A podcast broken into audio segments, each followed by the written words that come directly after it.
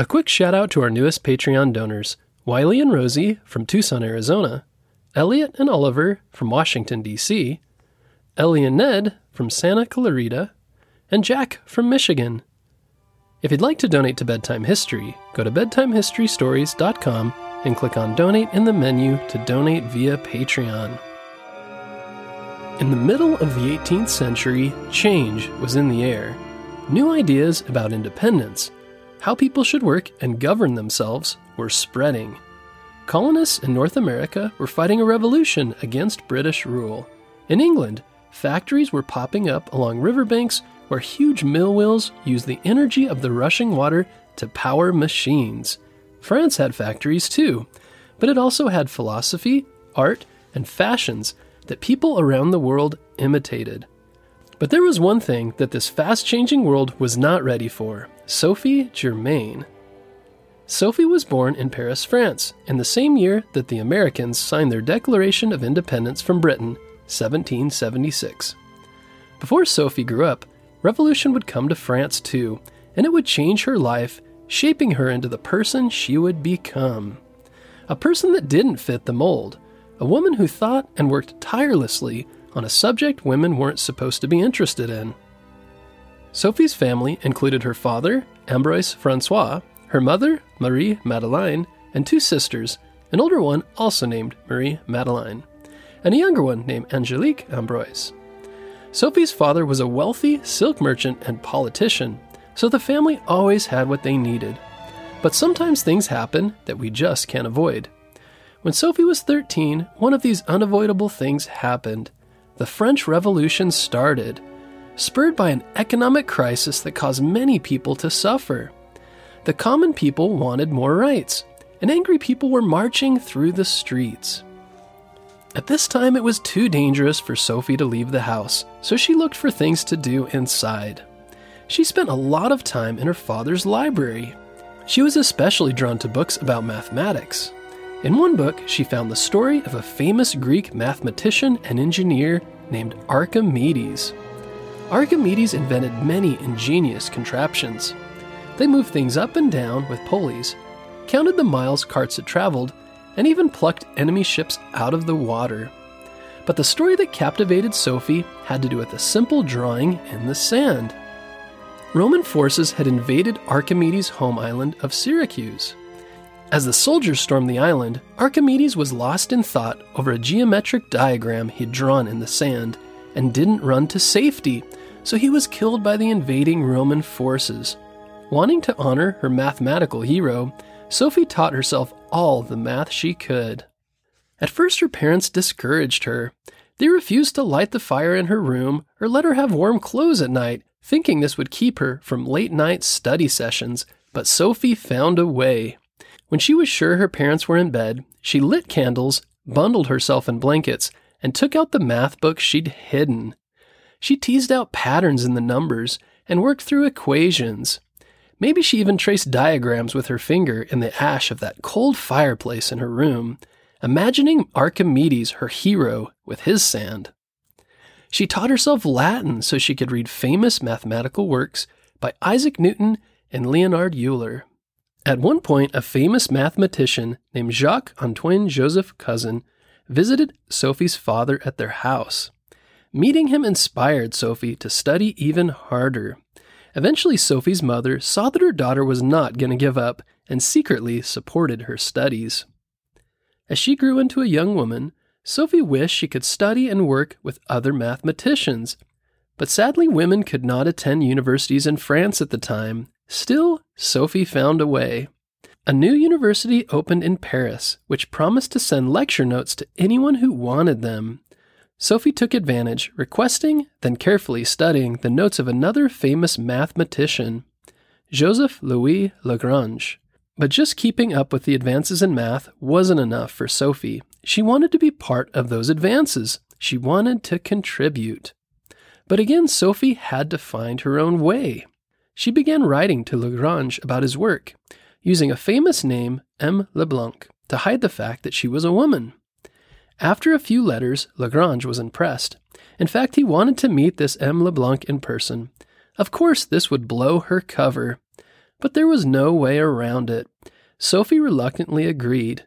Fortunately, the mathematician wasn't upset.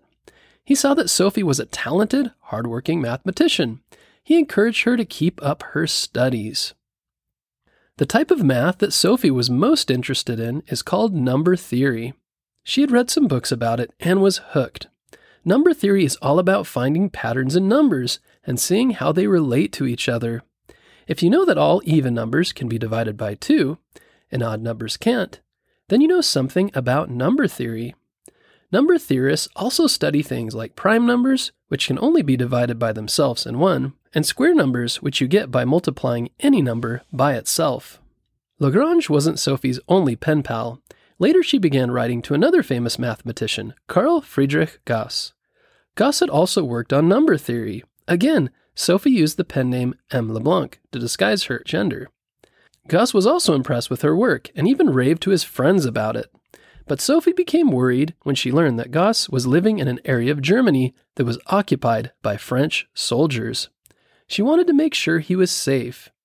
She used her father's connections to contact someone in the French army there, and a soldier was sent to check on Gauss. He was fine but confused.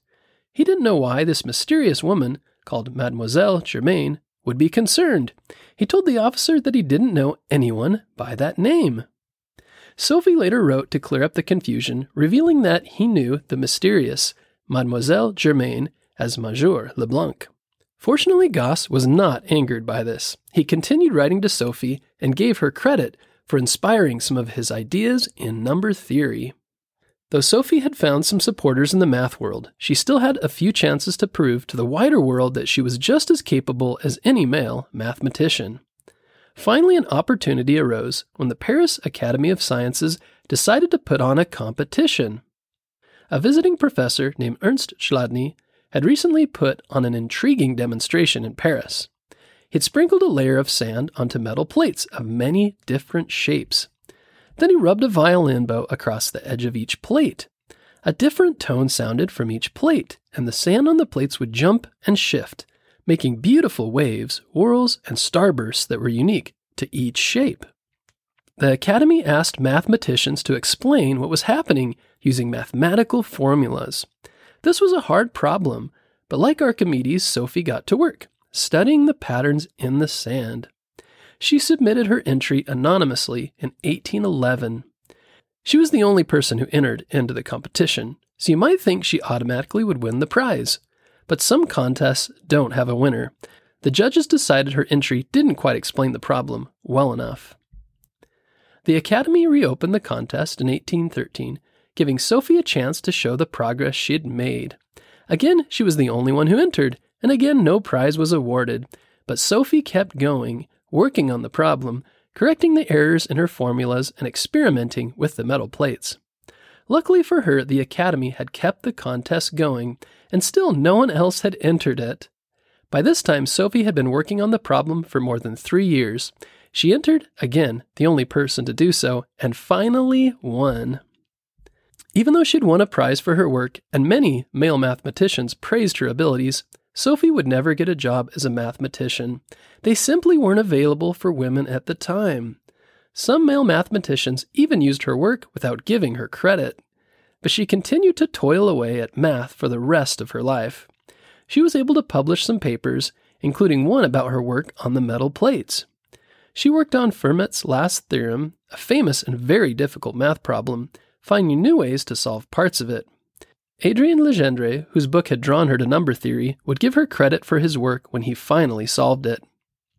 Sophie even continued to work on math after she discovered she'd had cancer in 1829. She continued working when revolution again broke out in France in 1830. She found a way until she finally passed away at her home in 1831.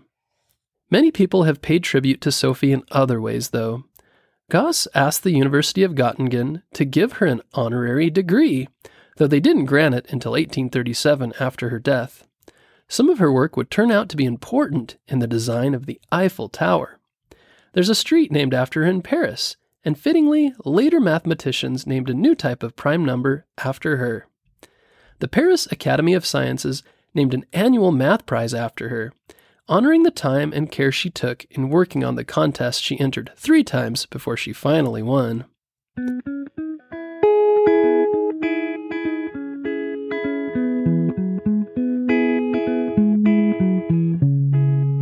Sophie didn't have the opportunities she deserved during her life. Though she was clearly talented, she might have been a much greater mathematician if others had taken her more seriously. Still, Sophie helped change people's minds about what women could do. She worked hard and refused to be ignored.